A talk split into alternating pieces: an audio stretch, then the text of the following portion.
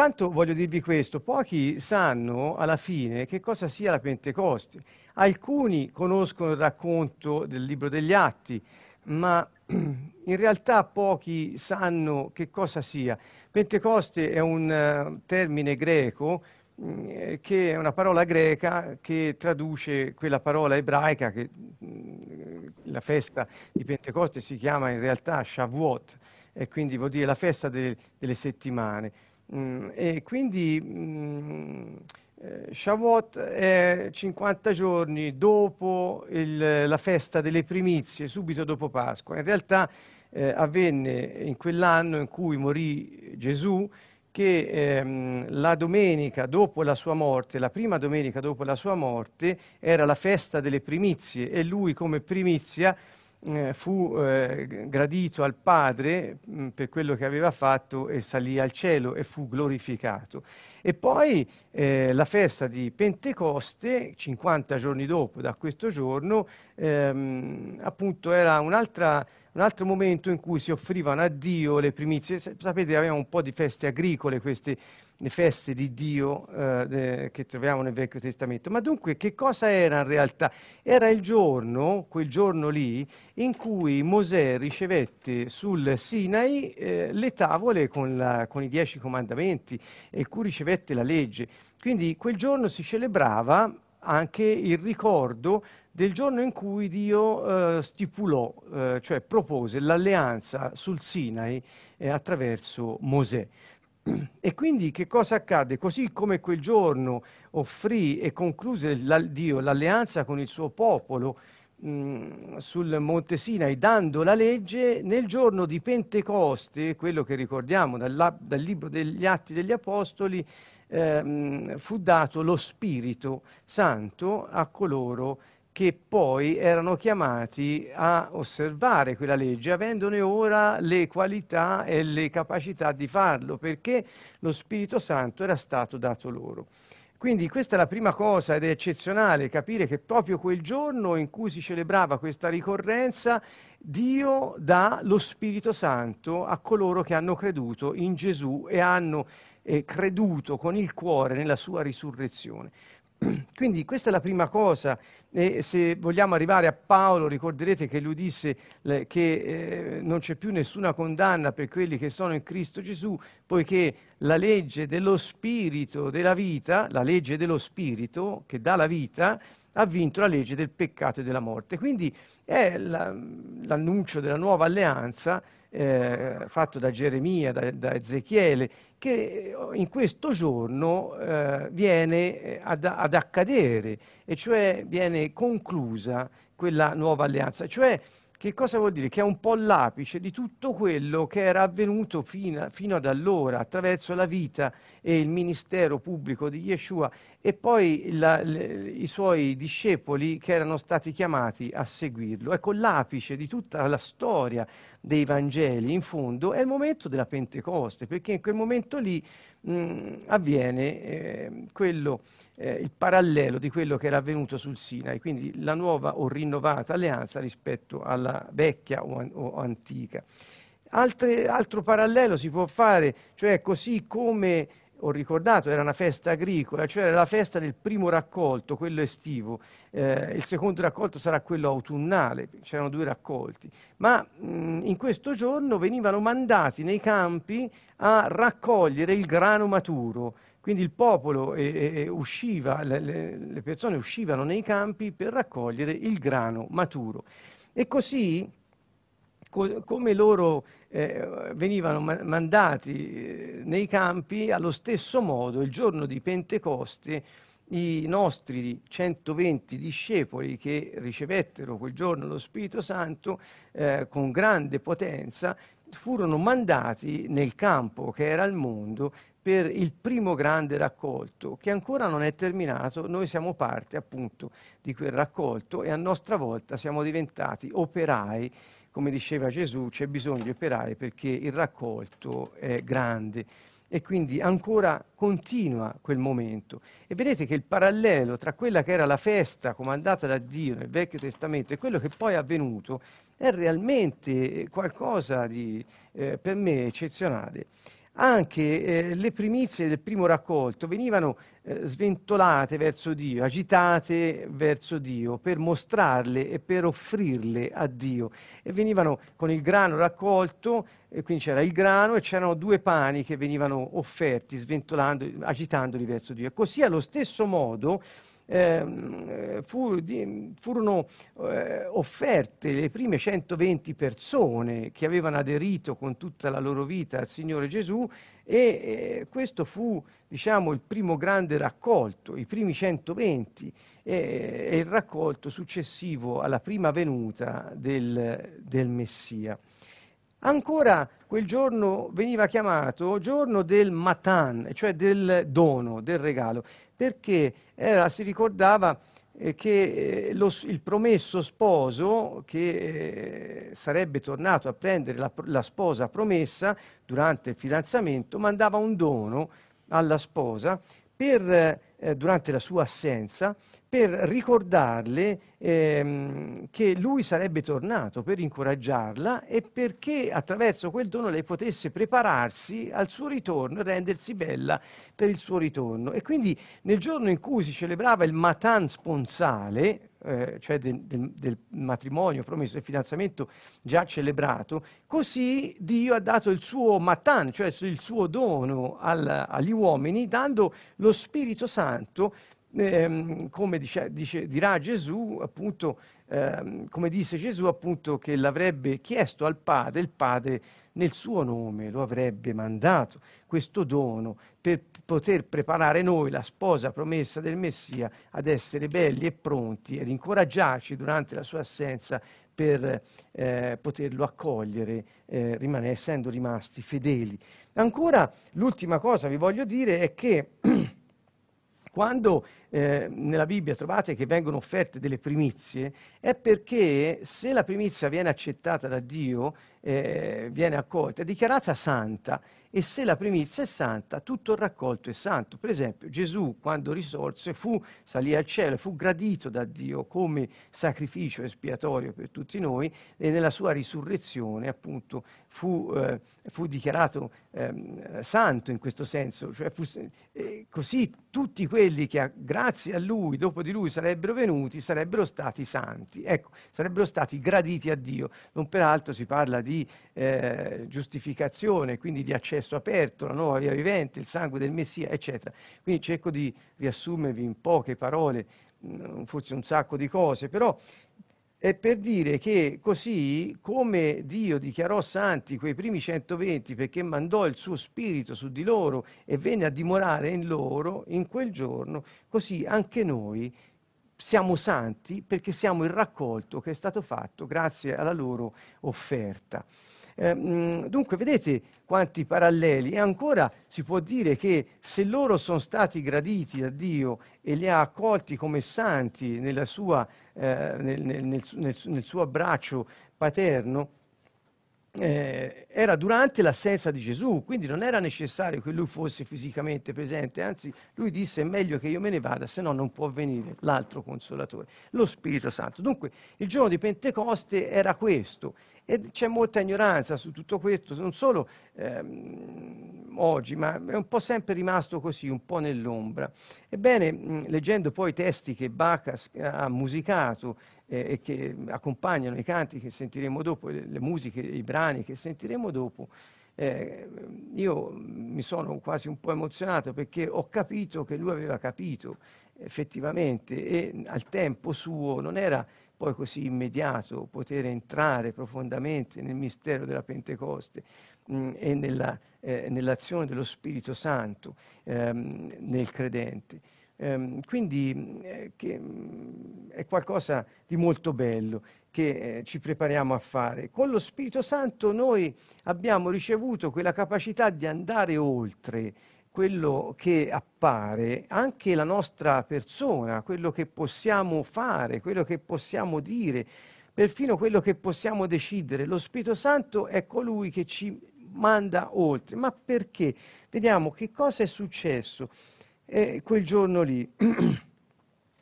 Se voi andate a vedere nei racconti che abbiamo nei Vangeli, Giovanni Battista presentò Gesù come colui che avrebbe battezzato nello Spirito Santo e aggiunge eh, anche nel fuoco, non sempre, ma... Eh, quindi che vuol dire? Che il battesimo nello Spirito Santo era ciò che contraddistingueva l'azione del Messia. Fin dall'inizio, come si dice nel Vecchio Testamento, Dio eh, narra la fine e così ha fatto anche nei Vangeli. Fin dall'inizio ha narrato la fine, cioè quando ancora tutto doveva cominciare, quel ministero pubblico di Gesù, lui ha raccontato quello che sarebbe stato l'apice, cioè il momento sublime della sua azione alla sua prima venuta, ehm, cioè la Pentecoste. Um, l'introduzione di Giovanni quindi eh, era molto eh, chiara. E, e, i Vangeli sono eh, diciamo una preparazione al giorno di Pentecoste perché Gesù fa tutto affinché questi primi 120 suoi discepoli che eh, avevano obbedito al suo comando di aspettare eh, perché si riempisse la promessa del Padre, così lui ha mantenuto la sua, e cioè ha mandato lo Spirito Santo. Nel eh, Vangelo di Giovanni, che più degli altri parla della, del, dello Spirito Santo, in realtà parla proprio di Pentecoste. Voglio portare attraverso alcuni passi molto importanti. Il primo sul quale mi voglio soffermare è Giovanni 7, 37-39 e e qui è durante la festa di Sukkot, che è la festa autunnale che chiude il ciclo delle feste di, di Dio, eh, nell'ultimo giorno della festa lui si alzò in piedi in mezzo alla folla, pensate migliaia, c'erano centinaia di migliaia di persone, e lui si alzò in piedi ed esclamò, se qualcuno ha sete venga a me e beva, e chi crede in me, quindi dopo aver creduto, eh, ora vedrete perché, come ha detto la scrittura, fiumi d'acqua viva sgorgeranno dal suo seno. Cosa voleva mai dire Gesù con questo? Devo saltare tutta la storia di questa festa che renderebbe chiaro questo, questo dire di Gesù, ma lo spiega anche dopo. Disse questo dello Spirito, verso 39, che dovevano ricevere chi? Quelli che avevano creduto in Lui.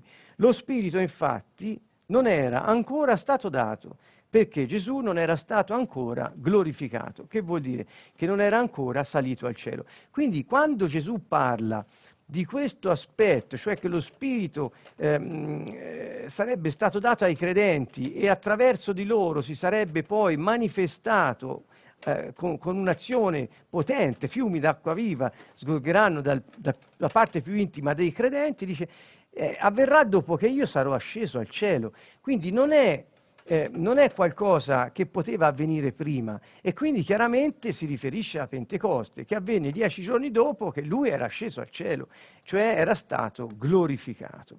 Quindi vi, vi, vi richiamo su, subito a questo. La promessa della Pentecoste è molto chiara nel libro di Giovanni, il Vangelo scritto da Giovanni.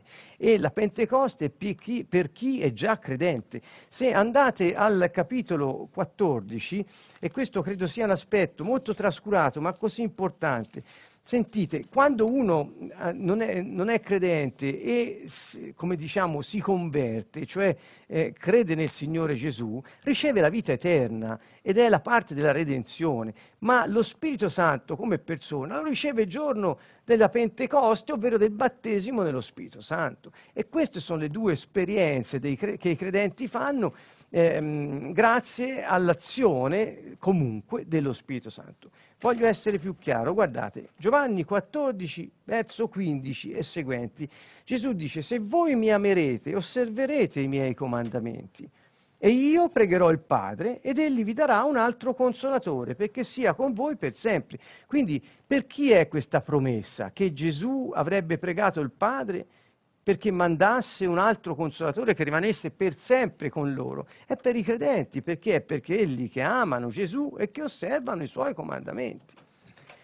E dice ancora al verso 17, lo spirito della verità che il mondo non può ricevere perché non lo vede, non lo conosce, voi lo conoscete perché dimora con voi e sarà in voi. Ecco, questa è la novità. Quindi possono osservare i comandamenti perché hanno lo Spirito Santo in loro dal momento in cui hanno creduto, e cioè lo Spirito Santo ha portato la vita di risurrezione in quella che chiamiamo rigenerazione, quando si dice uno è nato di nuovo, è lo Spirito Santo che porta la vita di risurrezione. Ma, ehm, ma possono questi credenti che ricevono la vita di risurrezione possono essere i canali dell'azione dello Spirito Santo, i continuatori della missione di Gesù su questa terra, solo se ricevono la persona dello Spirito Santo in loro e sono dunque battezzati, immersi in Lui. E qui si vede al verso sempre del capitolo 14 del Vangelo di Giovanni, ai versi 25 e 26, Gesù dice, vi ho detto queste cose stando ancora con voi. Ma il consolatore, lo Spirito Santo, mi piace tradurre consolatore con incoraggiatore, cioè colui che vi darà coraggio. Ecco, lo Spirito Santo che il Padre manderà nel mio nome, che vuol dire nel mio nome? Perché glielo chiede Gesù, cioè il Padre lo manderà perché gliel'ha chiesto Gesù. E gliel'ha chiesto perché? Perché ci sono sulla terra delle persone che amano Gesù e osservano i suoi comandamenti.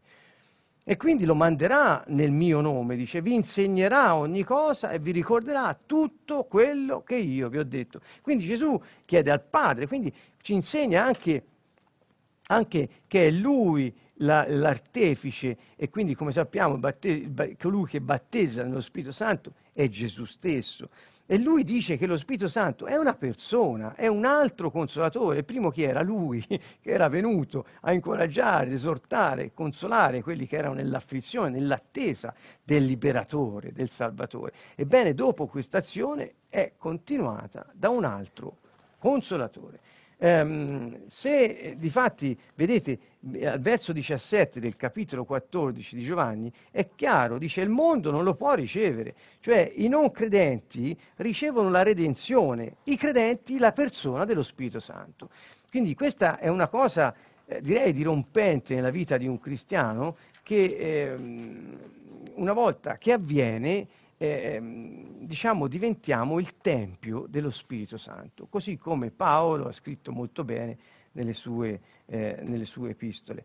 Um, il capitolo successivo, il capitolo 15, sempre dal Vangelo di Giovanni, ci dice, mi sarete testimoni. È il capitolo 15, versi 25 e 27. Guardate, quando sarà venuto il consolatore che io vi manderò da parte del Padre, lo spirito della verità che procede dal Padre testimonierà di me, è Lui che testimonia di me e anche voi mi renderete testimonianza. Chiaramente, essendo Lui in loro, è lo Spirito Santo che rende testimonianza attraverso i credenti della persona di Gesù e della sua azione. Dunque Gesù doveva andare, e lo dice nel capitolo 16, al, ai versi 6 e seguenti, vedete, dice io, eh, verso 7 in particolar modo, eppure vi dico la verità, è utile per voi che io me ne vada, perché se non me ne vado non verrà chi? Il consolatore. Dove? A voi. Ma se me ne vado ve lo manderò. Allora, questa è la garanzia anche per noi, perché vedete, non è necessario, come ho detto prima, la presenza fisica di Gesù per essere quelli che continuano la sua missione su questa terra. Anzi, era necessario che lui andasse perché potesse essere glorificato, chiedere al Padre di inviare nel suo nome, dietro sua richiesta, e per l'autorità che gli è stata data in cielo e in terra, come disse nel, Vangelo secondo Matteo, appunto, e potessero i credenti ricevere la persona dello Spirito Santo. E, eh, qui dice, e quindi mh, mm, non, non, si può capire Gesù senza lo Spirito Santo, e, si, si intende bene da questo che lui stesso dice. Ora, nel capitolo 20 del Vangelo scritto da Giovanni, troviamo qualcosa di particolare che a volte confonde le idee, e cioè dice quando Gesù, eh, dopo risorto, lo stesso giorno della sua risurrezione, appare a tutti i discepoli che erano riuniti, un po' timorosi, non lo riconoscono, hanno paura, eccetera, e lui appare loro, si fa riconoscere, fa il normale saluto ebraico, pace a voi, e poi dice, eh, detto questo, eh, cioè cosa? Come il Padre ha mandato me, anch'io mando voi, e quindi detto, soffiò su di loro il verbo che è usato in greco, quindi ha proprio il mettere la bocca su qualcosa come su un flauto, per soffiare dentro eh, eh, l'aria in un modo forte mh, mm, per produrre un suono. E, qui, e cosa gli disse? Gli disse ricevete lo Spirito Santo. E questo che esperienza è? Beh, è l'esperienza di chi ehm, crede con il cuore che Gesù è risorto e loro poterono vederlo, lui si fece riconoscere, lo riconobbero come il Messia risorto e quindi proclamarono che lui era il loro Signore. E questo è ciò che, come scrive anche eh, Paolo, è ciò che fa sì che lo Spirito Santo possa soffiare su chi aderisce a questo invito a credere che Lui è il Signore della nostra vita, cioè fidarsi di Lui e affidargli la nostra vita e diventa Lui stesso la nostra vita. Questa è l'esperienza della nuova nascita, ma non è l'esperienza di Pentecoste. L'esperienza di Pentecoste non è per chi non è credente, è per chi è credente e affida tutto se stesso all'azione dello Spirito Santo perché possa lo Spirito Santo condurlo su terreni a volte sconosciuti, ma dove può la persona rendere testimonianza di quella risurrezione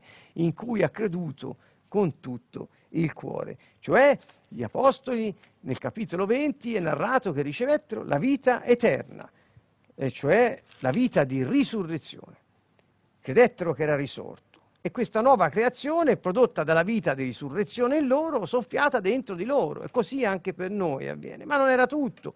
Luca 24, al verso 49, dice voi attendete perché eh, sia, sarà, sia, il Padre vi darà a colui la, la, promessa, manterrà la sua promessa.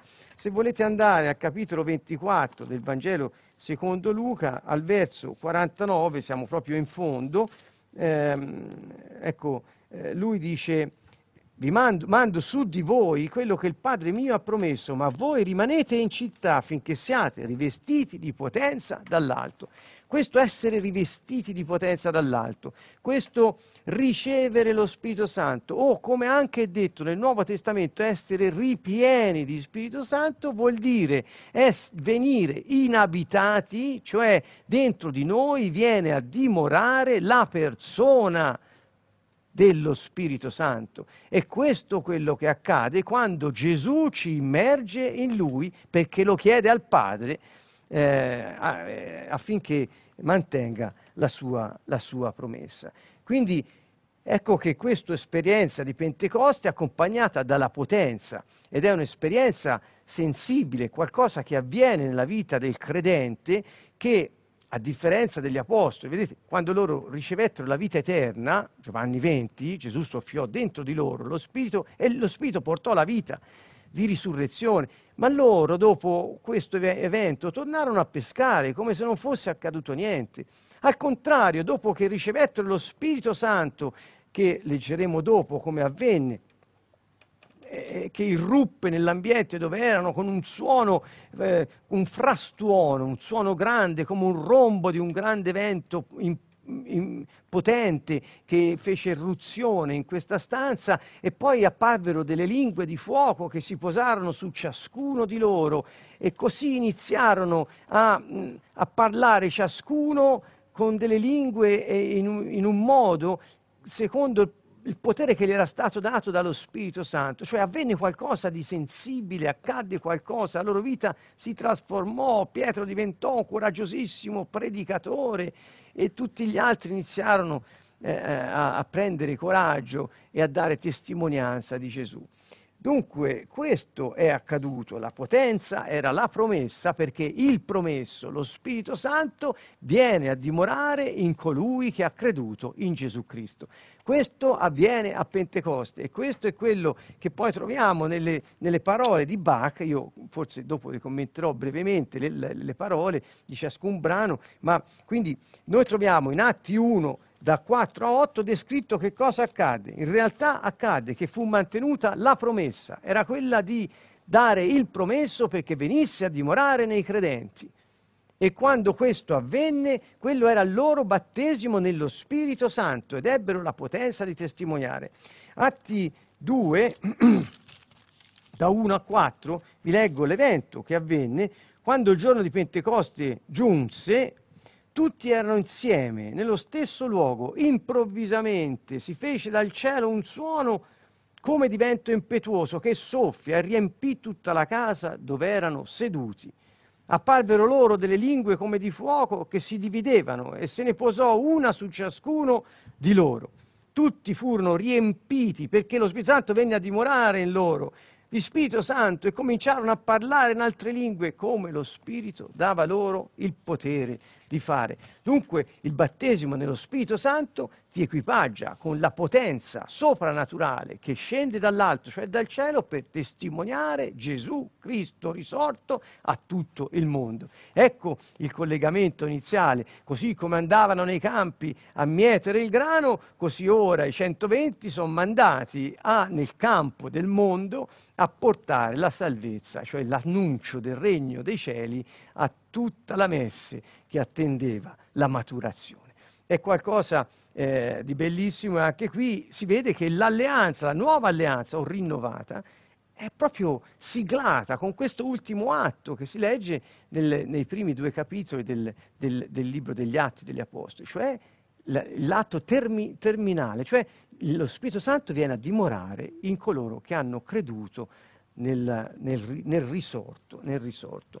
Dunque le due esperienze sono diverse, il battesimo dello Spirito o la Pentecoste è qualcosa che noi riceviamo dal Salvatore glorificato, perché è asceso al cielo, seduto alla destra del Padre, messo sul suo trono e gli è stato dato ogni potere in cielo e in terra. E a coloro che credono in Lui e lo amano, osservano i Suoi comandamenti, quindi c'è un atto di affidamento e di fedeltà per poter ricevere la persona dello Spirito Santo che è richiesta. E allora in questo caso Gesù chiede al Padre, prega al Padre perché mantenga la sua promessa, cioè di mandare il promesso. Vi leggo a questo proposito l'ultimo verso e ho finito. Capitolo 14 di Giovanni, Vangelo, verso 23. Gesù gli rispose, se uno mi ama, osserverà la mia parola e il Padre mio lo amerà e noi verremo a lui e dimoreremo in lui. Ecco la promessa dello Spirito Santo che c'è nel Vangelo di Giovanni, non è la promessa della vita eterna e basta, ma è la promessa proprio della Pentecoste. E quindi quanto, quanto mai noi possiamo essere nel giubilo, nella felicità per aver ricevuto questo dono immenso, non qualcosa, eh, ma qualcuno, il giorno in cui non solo abbiamo creduto nell'opera di espiazione eh, del Signore Gesù, ma abbiamo creduto nella sua risurrezione e vogliamo darne testimonianza, aderendo alla sua alleanza proposta e dichiarando la nostra assoluta fedeltà alla sua eh, al suo incarico, ai suoi insegnamenti, alla sua missione. Ecco, credo a questo punto di aver concluso eh, questa condensatissima esposizione che ci porta ora in questa esperienza musicale